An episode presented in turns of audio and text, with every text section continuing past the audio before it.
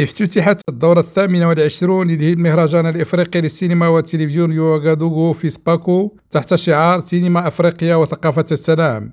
ومن المتوقع أن يزور المهرجان حوالي عشرة آلاف شخص وفقا لمنسق فيسباكو هابي واتارا وسيدخل الفيلم المغربي أزرق القفطان لمريم التوزاني غمار المنافسة على الجائزة الكبرى في هذه الدورة. فيما يتعلق بموضوع الدورة الثامنة والعشرين لهذا المهرجان هناك العديد من الأفلام التي تناولت الإرهاب مثل فيلم أشواك الساحل البوركينابي بوبكار ديالو. تم هذا العام اختيار 170 عملا سينمائيا في المسابقة الرسمية بما في ذلك 15 فيلما روائيا للتنافس على جائزة الحصان الأسود. ويرأس لجنة تحكيم المهرجان المنتجة التونسية درة بوشوشة وتعد الكاميرون وتونس أكبر البلدان تمثيلا في هذا المهرجان بفيلمين لكل منهما. تأتي الأعمال الأخرى من المغرب وبوركينا فاسو والسنغال ومصر ونيجيريا وموزمبيق وأنغولا. وكينيا كما تم اختيار فيلم من جمهورية الدومينيكان. وعلى هامش العروض تمت برمجة اجتماعات بين المنتجين والموزعين والمخرجين وورش العمل الداعمة للكتابة والتطوير وذلك على غرار كل دورة من هذا المهرجان.